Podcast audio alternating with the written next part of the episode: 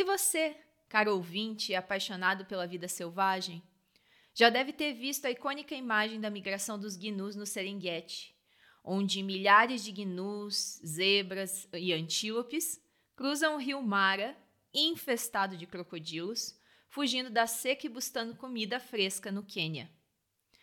Você também deve ter visto que predadores como crocodilos fazem desse evento um grande banquete na luta pela sobrevivência na savana africana. Mas quero dizer, meu caro ouvinte, que se você pensa que a essa altura já descobriu qual é o assunto do podcast de hoje, você está enganado. Nós não vamos falar de gnus, mas nós vamos falar de uma outra migração que ocorre quase todos os anos no Oceano Índico e reúne alguns dos predadores mais incríveis do oceano. Eu estou falando da corrida das sardinhas, a Sardine Run, que ocorre quase todos os anos no inverno na costa da África do Sul e permanece inexplicada pelos cientistas. Meu nome é Tami, eu sou mergulhadora, apaixonada pelos oceanos e esse é o África Pod. Ngirata Afrika. naipenda afrika. Ngiyalithanda izwe lethu. Ngiyalithanda iningizimu afrika. Ke rata lefatshe la rona afrika borwa I love Africa.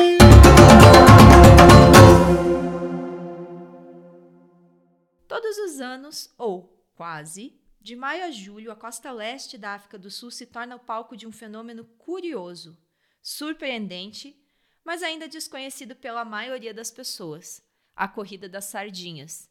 Não, eu não estou falando da fuga das galinhas, mas da corrida das sardinhas. Nesse evento, ocorre que bilhões de sardinhas migram do Cabo das Agulhas até KwaZulu-Natal por uma circunstância que ainda não está muito clara. E sim, você vai escutar vários nomes em português e eles são em português mesmo. O Cabo das Agulhas tem esse nome dado pelos colonizadores portugueses que passaram por aqui. Assim como KwaZulu-Natal tem o nome de Natal, pela mesma razão que nós chamamos Natal em português, mas essa província, esse estado, ganhou esse nome depois por ser a Terra Zulu. Então, o nome da província é KwaZulu-Natal. Mas voltando ao assunto das sardinhas, o que acontece é um fenômeno surpreendente, fantástico, que são enormes paredes prateadas de sardinhas com até 16 quilômetros de comprimento, 3,2 quilômetros de largura e 30 metros de profundidade. É, quem consegue visualizar esse fenômeno, que pode ser visto não só de barcos ou não só de baixo d'água, mas até de helicópteros, fica realmente extasiado com a visão. E as circunstâncias em que esse fenômeno ocorre ainda não são completamente explicadas. Ele ocorre não só na África do Sul, mas o da África do Sul é considerado um dos maiores. E os cientistas acreditam que provavelmente acontece pelo resfriamento das águas do Oceano Índico uh, no leste da, do sul da África. É, o que acontece é, na África do Sul, nós temos dois oceanos.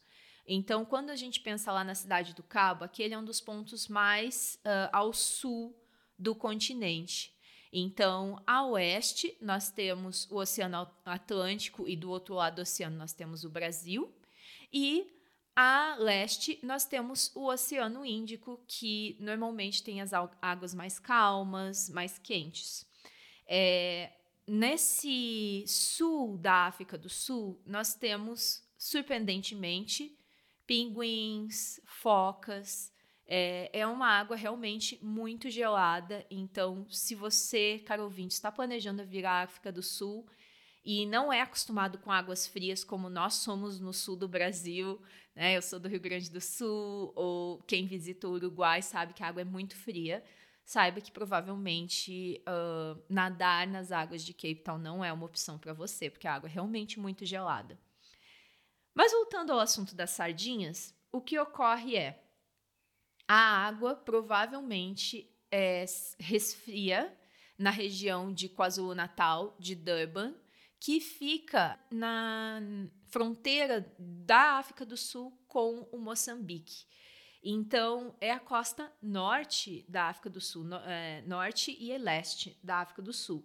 E essa água no inverno, ela cai a temperaturas abaixo de 20 graus, e 20 graus para a água é uma temperatura bem fria, e faz com que as sardinhas migrem do sul da África do Sul para o KwaZulu-Natal, mais ao norte, seja pela abundância de comida, porque acaba que os plânctons se multiplicam nessa temperatura, os plânctons que elas gostam, seja pelo resfriamento. E claro, esse fenômeno ele ocorre em condições específicas. Então, é, acredita-se que a, a correnteza, as ondas, a pressão do ar é, influenciam esse fenômeno que em algumas, alguns anos acaba não ocorrendo. Então, em 2013 e 2005, as sardinhas não migraram. Os cientistas atualmente estudam a corrida das sardinhas para verificar o impacto da uh, mudança climática nos oceanos. Então, uh, as razões a gente não sabe muito bem, mas a gente sabe por que a Corrida das Sardinhas é tão famosa entre os mergulhadores. Inclusive, é, no livro da National Geographic, são é, 100 mergulhos para se fazer na vida. Na África do Sul, o mergulho que eles recomendam é a Corrida das Sardinhas. E a razão disso é muito simples. Você imagine que nós temos esses quase 16 quilômetros de parede de sardinhas nadando no oceano. E aí vem os golfinhos. Os que, o que os golfinhos fazem é, eles começam a nadar, centenas deles. Vocês vão ver fotos lá no nosso Instagram. São centenas de golfinhos que começam a nadar em torno das sardinhas até que elas se reúnem num, num círculo que tem mais ou menos de 10 a 20 metros de diâmetro. Você imagina que antes eram 16 quilômetros. E esse círculo, quando eles conseguem reunir, os predadores vêm para fazer o seu banquete. E aí, quando a gente fala em predadores, nós estamos falando, bem, do, do céu vêm os pássaros, é, principalmente o atobá do cabo, que mergulha para pegar essas sardinhas, um fenômeno incrível. Mas também temos tubarões, baleias, focas, peixes como o marlin e o peixe-espada. É, então, tudo isso acontecendo ao mesmo tempo dentro da água, numa profundidade que você pode ver de snorkel e que dura até 10 minutos. Esse é basicamente o fenômeno mais incrível onde você vai conseguir reunir o maior número de predadores marinhos já vistos. Quando a gente fala em tubarão, é, nós estamos falando da África do Sul. E como mergulhadora, eu gosto de dizer que todo mergulho que você faz na África do Sul é um mergulho com tubarões. O que acontece é que algumas vezes você não vê que eles estão lá, mas eles veem que você está lá.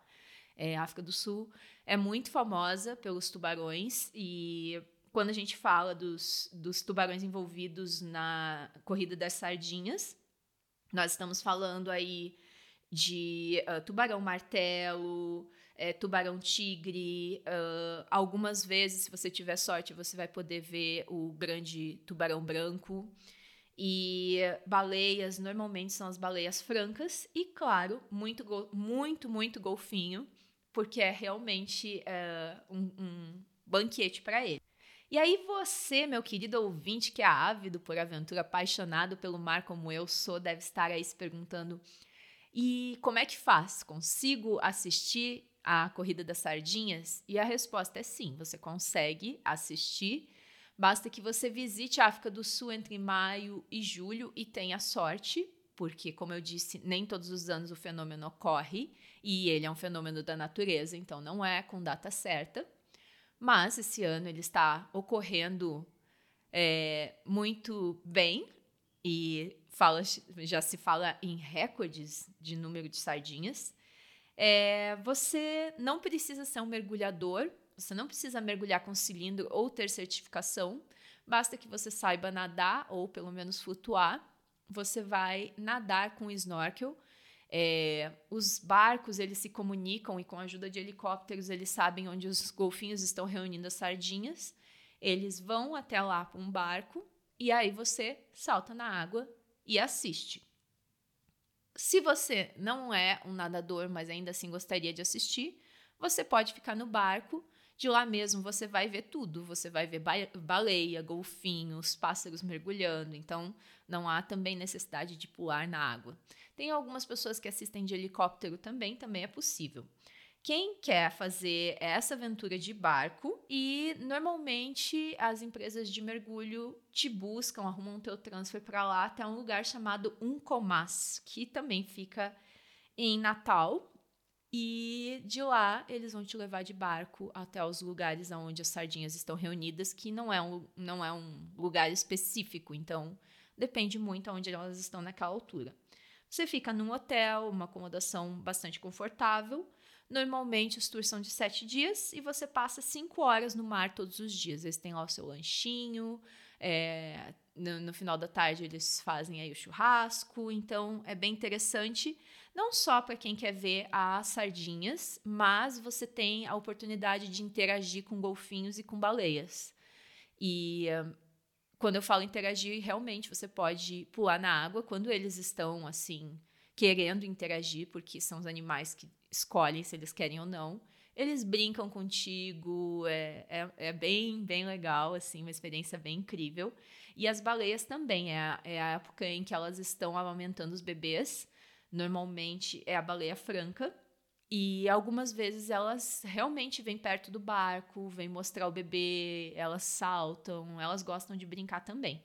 Então, além da oportunidade de ver todos esses predadores reunidos num lugar só, você também tem a oportunidade de interagir com esses animais incríveis. E falando em predadores, aposto que muitos de vocês estão aí se perguntando o que vocês se perguntam em quase todos os episódios de África Pode é perigoso? é, normalmente as pessoas perguntam, né, se o safari é perigoso, se mergulhar. Bom, mergulhar com tubarão ninguém nem pergunta se é perigoso. Eles já concluem que é perigoso e já, já me dizem que eu sou doida, né? É, eu gosto muito de mergulhar com tubarões, já tive várias experiências, não só na África do Sul, mas também no Mar do Caribe. Enfim, eu acho que são criaturas fascinantes e, como vocês podem escutar, não estou falando do além, então eu sobrevivi para contar. e, bom, é perigoso fazer snorkel uh, durante a corrida das sardinhas? Uh, a resposta sempre vai ser a mesma para safari, para mergulho, para qualquer interação com animal selvagem que esteja livre em seu habitat. São animais selvagens. Então, sim, existe um perigo envolvido. Significa que eles vão te atacar? Provavelmente não. Ah, mas como assim, né? Tubarões atacam pessoas e tal. E, bom, o acidente que pode acontecer, embora não hajam relatos de que tenha acontecido, é. Imagina que está tudo ali acontecendo ao mesmo tempo. Você tem um, um grupo de sardinhas reunidas em 20, centímetros, é, 20 metros perdão, de diâmetro, e aí você tem ali baleia, tubarões, golfinhos, pássaros, é, peixes, todo mundo ali na festa da sardinha.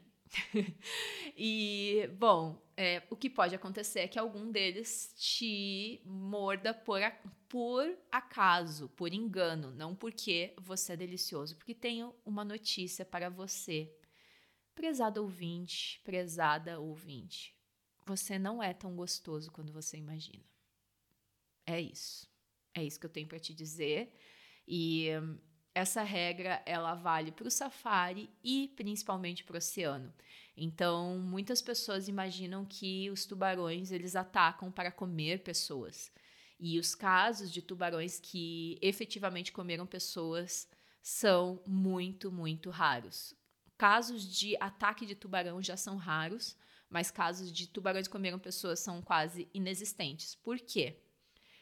Você não é tão gostoso. O tubarão muitas vezes ataca o ser humano, achando, confundindo ali a forma com, uh, por exemplo, surfistas, eles confundem com tartarugas, e aí eles mordem. E aí, quando eles sentem o gosto de humano, eles dizem, hum, humano, que nojo. E aí eles largam. Normalmente, o paladar deles é para peixes, para tartarugas. Eles até mordem, ataquem, atacam o ser humano, mas eles largam imediatamente, o que acaba muitas vezes ocasionando a morte é o sangramento, né? Porque é realmente um sangramento muito intenso, considerando a quantidade de dentes que um tubarão possui. Mas a chance disso acontecer é realmente muito, muito pequena, então não é algo assim muito preocupante e a experiência realmente vale a pena. É, os outros peixes hum, dificilmente atacam, né? Os peixes predadores que estão envolvidos ali. Focas também dificilmente atacam, elas gostam de brincar. É, uh, por aqui a gente fala que as focas são os cachorros do mar, porque elas brincam como cachorros. Mas ali elas vão estar ocupadas, né, comendo, então provavelmente elas não vão interagir contigo. Golfinhos também não são perigosos.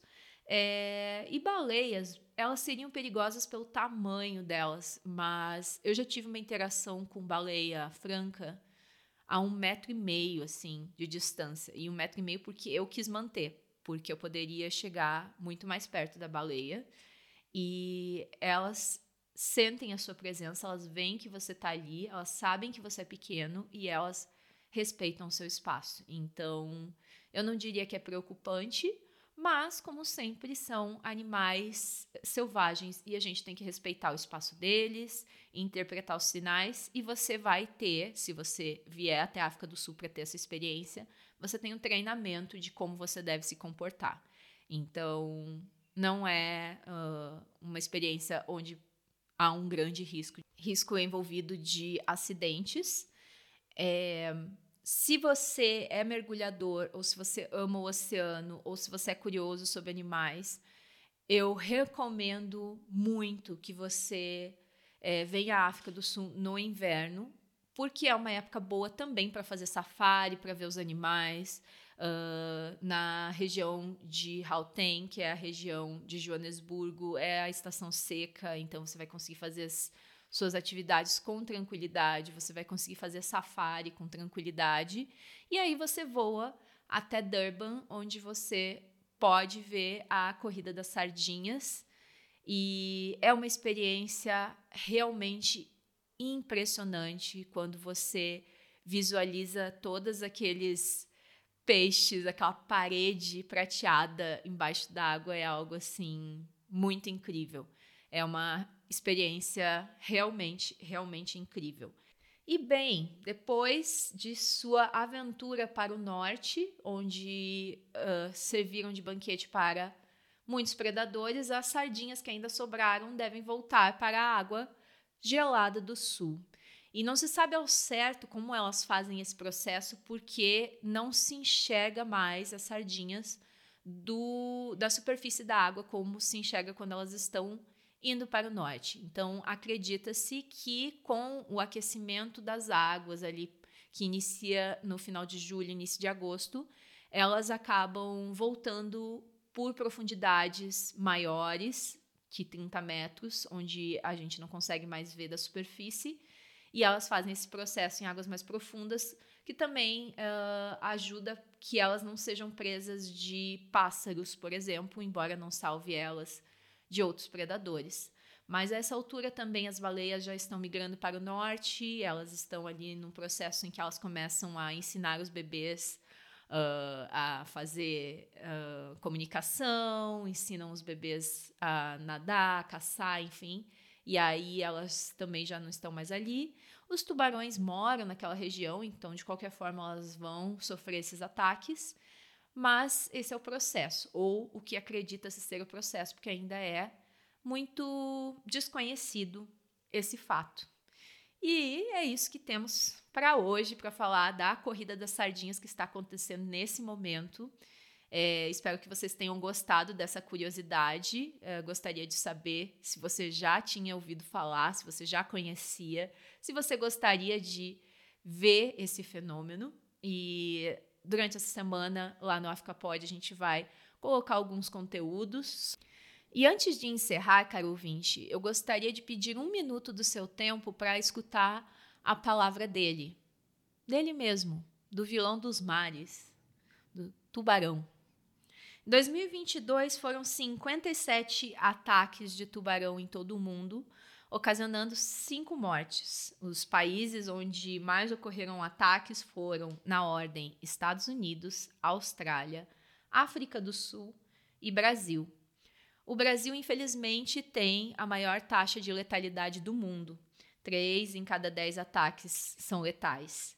E isso causa um grande medo e, algumas vezes, um certo ódio do ser humano em relação ao tubarão. Mas vale dizer que a sua chance de morrer com um coco caindo na sua cabeça andando debaixo de um coqueiro é 15 vezes maior do que se você nada num mar com tubarões. É, a sua chance de morrer com um ataque de cachorro é 5,3 vezes maior do que de um tubarão. A chance de um raio cair na sua cabeça é de 1 para 80 mil. E a chance de um tubarão te atacar é 1 para cada 4,32 milhões. Em 2018, os tubarões mataram cinco humanos, cinco pessoas. Também em 2018, os humanos mataram 97 milhões de tubarões. Então eu encerro esse episódio, caro ouvinte, questionando quem é o grande vilão dos mares? Quem é o grande vilão dos oceanos? E eu acho que a essa altura você já tem a resposta aí consigo também. Bom, a fonte dessas informações é o Shark Attack File, do Museu de História Nacional da Flórida. As outras fontes de informação, livros e fotos estarão na descrição desse podcast sobre a Sardine Run. Teremos também informações lá nas nossas redes. Siga a gente no Instagram, AfricaPod, e também no nosso site, africapod.com.br. Se você tem vontade de fazer a Sardine Run, nós podemos organizar para você com a Unique Safaris, com tradução em português. Nós vamos lá contigo e vai ser incrível.